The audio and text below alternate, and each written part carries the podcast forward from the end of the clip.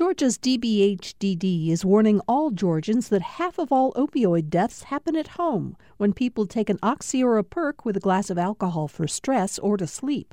Learn more about protecting families from opioid overdoses at opioidresponse.info. This is Georgia Today. I'm Steve Fennessy. It's Friday, December 11th, 2020. Few Republican governors have been as stalwart a defender of President Trump as Georgia Governor Brian Kemp.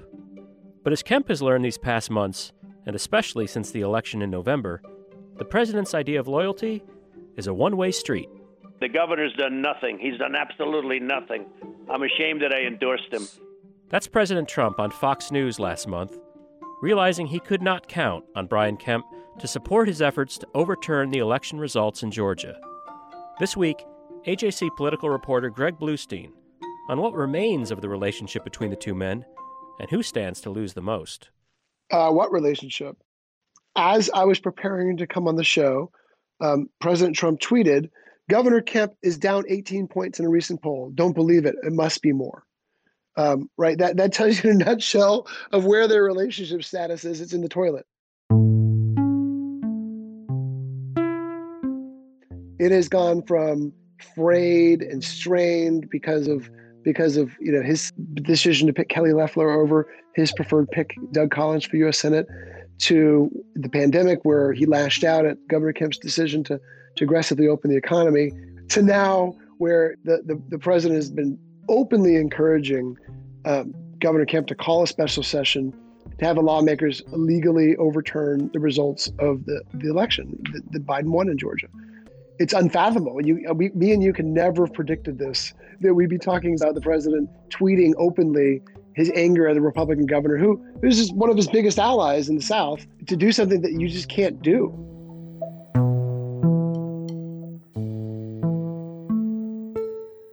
So let's go back to Friday, November 20th, which is about two and a half weeks after the election. And Governor Kemp went on TV where he said, Look, my job is to certify the electors Every legal vote must be counted, and the security of the ballot box must be protected. As governor, I have a solemn responsibility to follow the law, and that is what I will continue to do.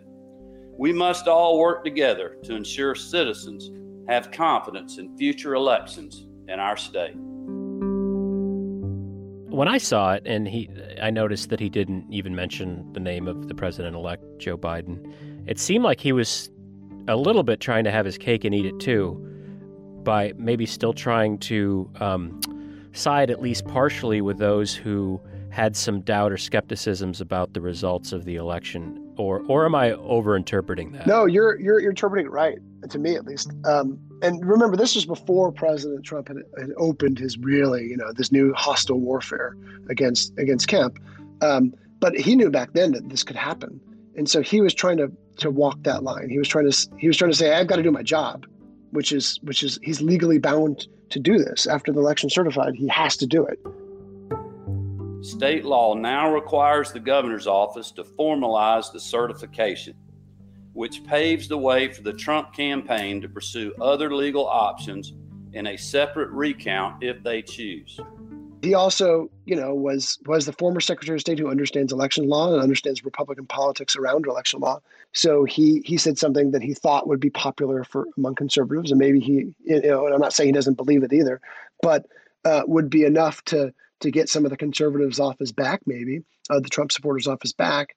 Um, and and really the same thing that Secretary Raffensperger has said. Secretary Raffensperger has also called for, appealed for um, stricter absentee voting requirements in next year's legislative session. Uh, but again, neither of them that hasn't helped either of them get Trump supporters who are are many of them believe these baseless claims, these unsubstantiated claims of widespread fraud, off their backs. This evening, the Republican Secretary of State of Georgia confirmed that President elect Biden has won that state and officially certified the results. Despite how overwhelmingly clear it is that Joe Biden is going to be the next president, the current shame of the Republican Party is the almost universal silence about what the voters have decided. There's a reason I'll never forget that day because it was also as Vice President Pence was in town. Um, and Vice President Pence was in town to to rally for Senators Perdue and Loeffler um, for the January 5th runoff. I can tell you, as our election contests continue, here in Georgia and in courts across the country, I'll make you a promise. We're going to keep fighting until every legal vote is counted. We're going to keep fighting until every illegal vote is thrown out.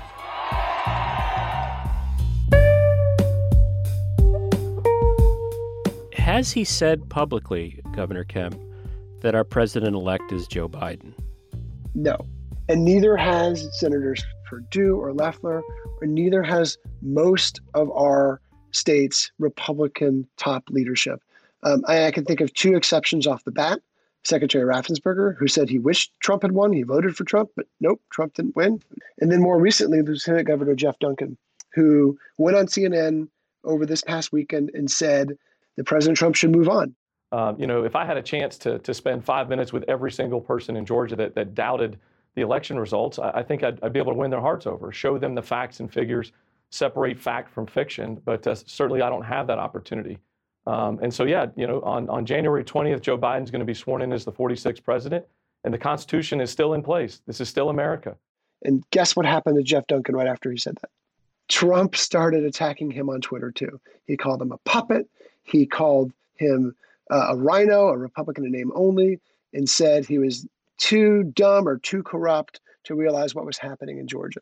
So, a giant warning. You know, a lot, a lot of Republicans and, and Democrats might be saying, "Oh, he's courageous for stepping up," um, but a warning to other officials that, "Hey, when you go and do what you know Je- Jeff Duncan did, you will get attacked uh, promptly."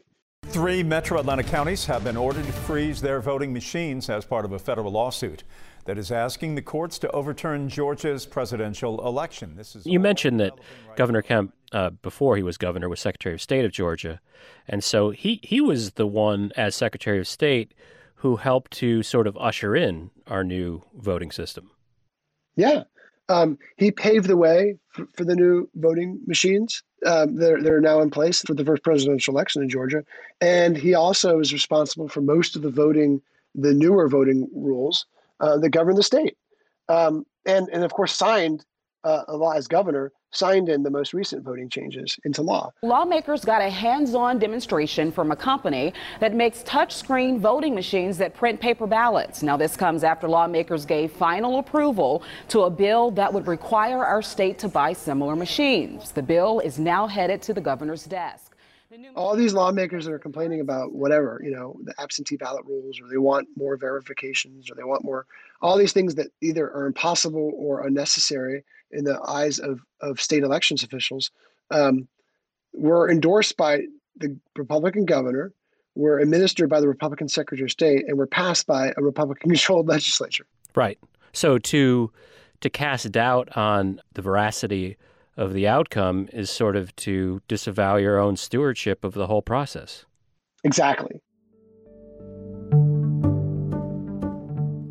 Let's drill just a little bit deeper into the consequences for a Republican who would who would have the temerity to state what is um, what is clearly and legally obvious from the election, which is that Joe Biden won the state of Georgia. Um, incurring the wrath of Donald Trump, who who is a lame duck president at this point, runs what risk for them? It is it is politically dangerous for Republicans right now um, to defy Trump, and one reason is they're really worried that that that he that ostracizing him, that antagonizing him.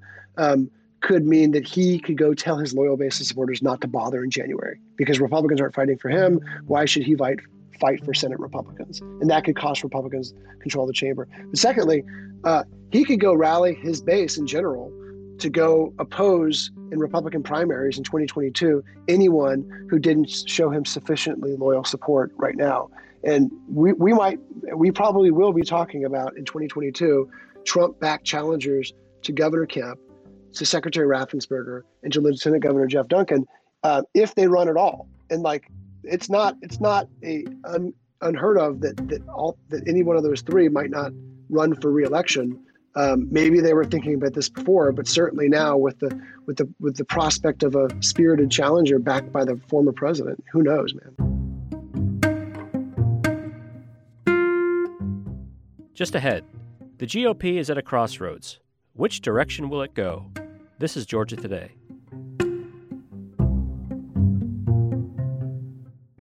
If you like hearing the news from around the state here on Georgia Today, you'll probably like hearing how Georgia's agriculture economy feeds the country and the world on a fork in the road. I'm David Zelski, and on the Fork in the Road podcast, we feature stories from Georgia's farmers, fishermen, merchants, artisans, chefs, and others who help provide Georgia grown products to folks in the Peach State and beyond. Find it online at gpb.org slash podcast or download it on your favorite podcast platform. This is Georgia Today. I'm Steve Fennessy. I'm speaking with AJC political reporter Greg Bluestein. Greg and I spoke just a few days after he served as a panelist for the two U.S. Senate runoff debates here in Georgia, one of which was carried live on several national TV networks.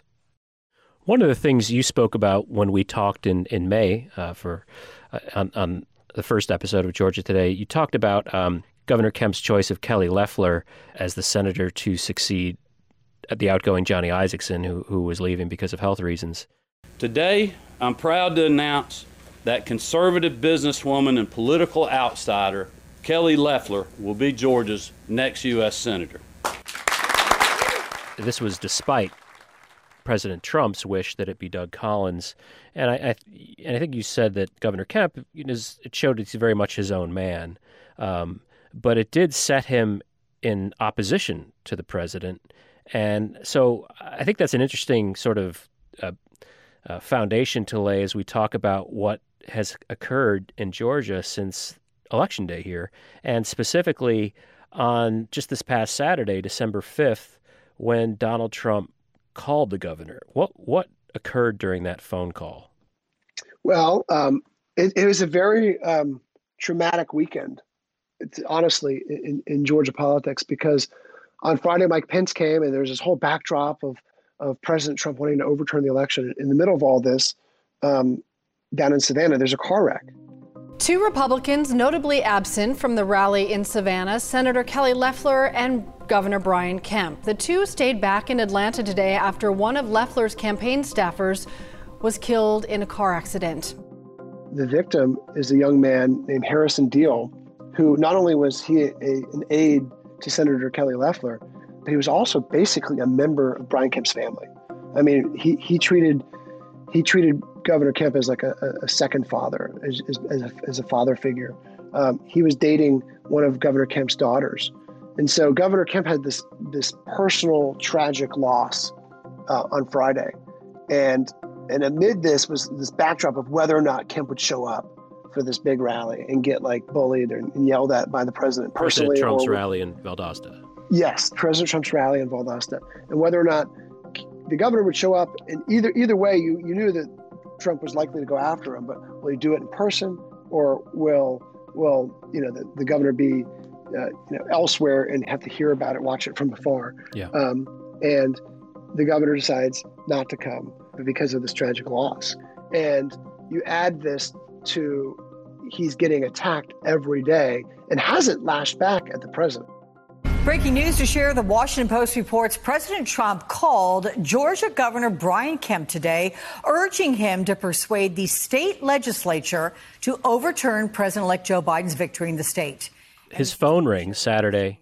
This is hours before President Trump flies down to Valdosta to stump for uh, Senators Perdue and Loeffler. So, what is that conversation? What does it consist of?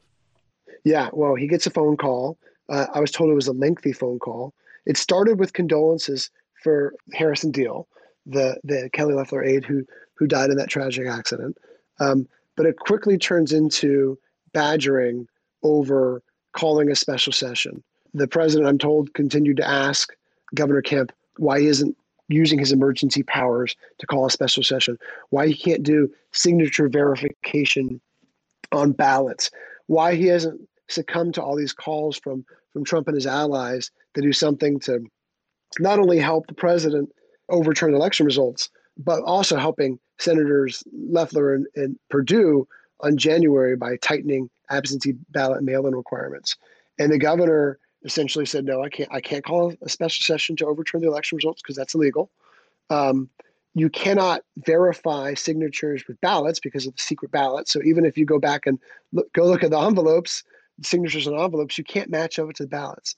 And that you because they've been separated. Change. The envelope they've been that contains the secret ballot has been separated.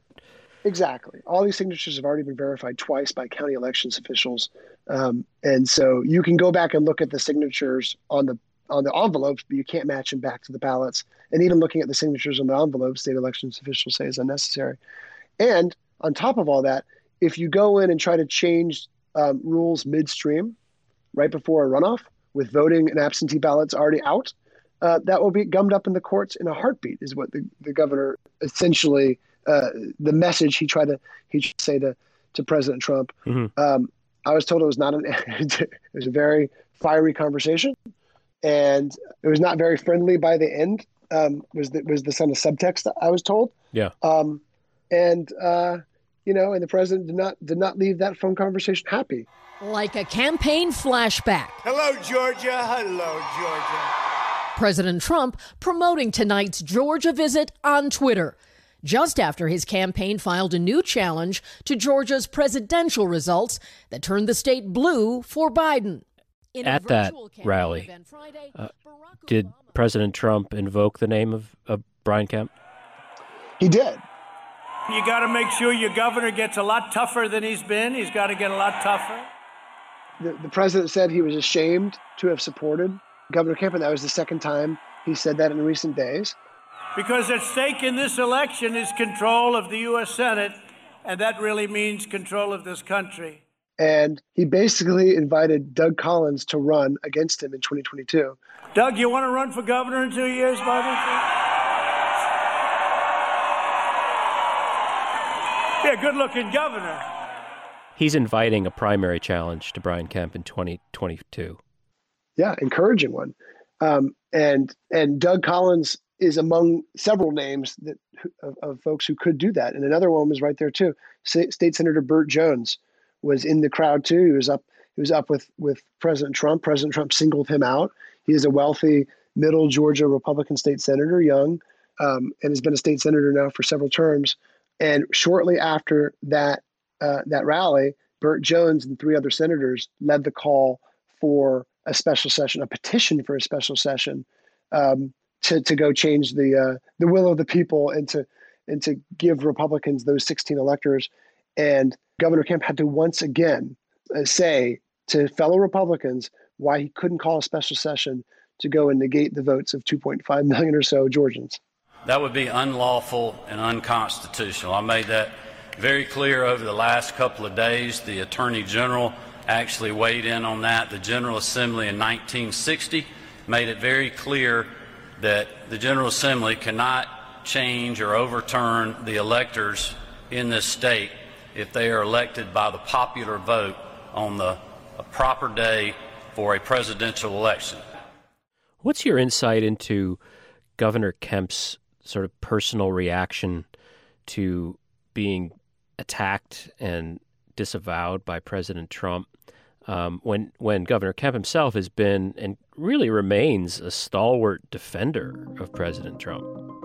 Yeah, I mean, I, I know that there's a, a, a sense of frustration, um, I'm sure, and anger, and if and and I what I'm picking up on is betrayal.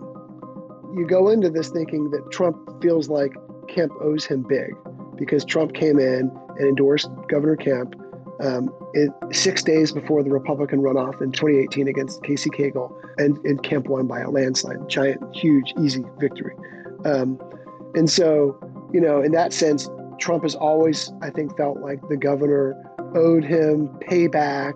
And when he didn't pick Doug Collins for that Senate seat, um, that that was that was a betrayal. But at this point, too, you're also looking at a governor who has put his name on the line for, for President Trump, even as his popularity waned, even as he did, as he made decisions um, that weren't all that positive for, for his administration, whether it be uh, attacking his decision to open the economy, um, whether it be holding up, uh, there was, you know, the, the long fight over Hurricane Michael, federal relief, all these issues that that have, you know, that have been hard for Governor Kemp to defend, and Governor Kemp has he's remained, you know, as, as close as you can be to President Trump, even when President Trump's beating him up. The governor's done nothing. He's done absolutely nothing. I'm ashamed that I endorsed him. I think you were surprised, but I've had a lot of Democrats come reach out to me and just say, I can't, you know, I don't like him, but I can't, you know, I feel bad for him. I feel bad that Governor Kemp is is in this bind right now. It's not his fault. He's just he's doing his job. He's doing something that that we wouldn't have batted an eye out a few a few years ago, and now is you know national news. And and President Trump isn't the only one who sort of abandoned Governor Kemp. Kelly Loeffler has not stood up for Governor Kemp either, and he's the one who appointed her to fill the seat. Yes, um, you know, although publicly it looks terrible, uh, it doesn't look great. Um, they're not warring; they're not at odds with each other at all. Um, he, Governor Kemp is Kelly Loeffler's closest political ally. Period, and um, I think the governor would probably be the first to tell her, "You can't stand up for me right now." Huh? It's just not politically expedient. That's just my hunch. Yeah. Um, So- but Is that why we, we are not seeing Governor Kemp out on the hustings stumping for um, for Kelly Loeffler? Yeah, I I think that's one reason. Right now, he is not a he is not a popular political figure in the Republican circles, which is which is quite the contrast to just you know just a few weeks ago. And look, when I asked Kelly Loeffler that question at the debate the other night, Uh, Senator, President Trump has attacked your closest political ally, Governor Kemp, as hapless. He said he was ashamed to support him. He even invited uh, one of your former rivals to run against him in 2022. Was the president wrong to say that about the governor? And are you concerned his comments could alienate some Republicans in Georgia ahead of the runoffs? Well, the president has the right to pursue every legal recourse to make sure that this was a free and fair election in Georgia. And we know that these audits. she wouldn't answer that straightforward, um, and that that kind of reflects the position she's in because she she can't politically speaking she can't afford to alienate President Trump right now, and any sort of hint at that will lead to a, a tweet that he can fire off in three seconds that questions her loyalty to him or that or her loyalty to the Republican base and could literally cost Republicans the Senate. If Kelly Loeffler loses, uh, that is that is a defeat that, that, that is also Governor Kemp's. I mean, Governor Kemp picked her out of out of hundreds of other applicants for this job because he thought that she she would be a great running mate for him in 22, and he wanted. It's up to him to pick someone who could win this seat in 2020. So, um, you know, if if she loses, it's on her and it's also on him. And I think people close to him are fully aware that um, his capital will be, you know, just decimated if she loses this race and if President Trump continues his attacks. I mean, you're looking at a governor who can't turn to Democrats for much help and who can't turn to his own party for much help. Our thanks to Atlanta Journal Constitution political reporter Greg Bluestein. Donald Trump has not let up on Brian Kemp. On Thursday morning, the president tweeted that Kemp, quote, is finished as governor, unquote. Meanwhile, after losing dozens of court battles challenging the outcome of the election, Trump is now focused on a lawsuit brought by the Attorney General of Texas, who's asking the U.S. Supreme Court to invalidate the results of four battleground states, including Georgia. Georgia's own Attorney General, Chris Carr, has called the lawsuit, quote, constitutionally, legally, and factually wrong, unquote. That didn't stop Trump from calling Carr on Tuesday to warn him against rallying other Republican attorneys general against the president's efforts, which Senators Loeffler and Perdue say they support, despite there being no credible evidence of fraud that would come close to reversing the outcome in Georgia. I'm Steve Fennessy. This is Georgia Today, a production of Georgia Public Broadcasting. You can subscribe to our show anywhere you get podcasts. Our producer is Sean Powers. Eva Rothenberg is our intern. We'll see you next week.